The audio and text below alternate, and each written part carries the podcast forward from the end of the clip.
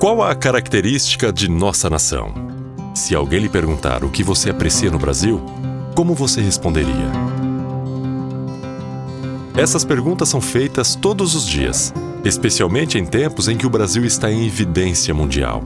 Muitas são as características imediatamente lembradas: o país do futebol, do carnaval, das festas, da corrupção, da impunidade, dos mais de 50 mil assassinatos por ano, etc. Às vezes também o país é lembrado pelos maravilhosos recursos naturais, pela boa comida, pela hospitalidade.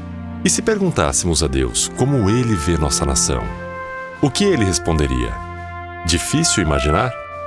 Podemos afirmar a partir da palavra que o Senhor vê nossa nação com amor e misericórdia. Embora seja necessário afirmar também que o entristecemos com nossa rebeldia contra ele, o pecado. O versículo em destaque liga a felicidade de uma nação à sua submissão a Deus. É muito bom que durante os Jogos Olímpicos podemos torcer pela nossa nação, mas melhor ainda é não precisar depender disso para ter alegria. O que ficará na vida das pessoas depois dos Jogos?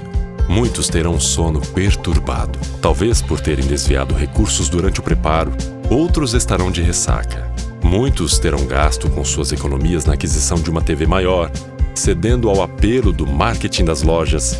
Outros terão perdido suas economias em apostas frustradas. O pós-Jogos Olímpicos será determinado pelo que cada um tem no coração. O que quero como característica para mim e minha família é a alegria que o Senhor dá. Essa dura mais, é eterna, é de graça, é Jesus Cristo. Traz felicidade verdadeira. Tendo isso, até se torna agradável poder estar com amigos assistindo a Olimpíada, comendo uma pipoca e confraternizando. Agora você também pode nos acompanhar no grupo do Telegram. É muito simples. t.me barra meu presente diário. O link está disponível aqui na descrição. A aprovação do Senhor certamente é a melhor característica em nossa vida. Ele a traz em Jesus Cristo.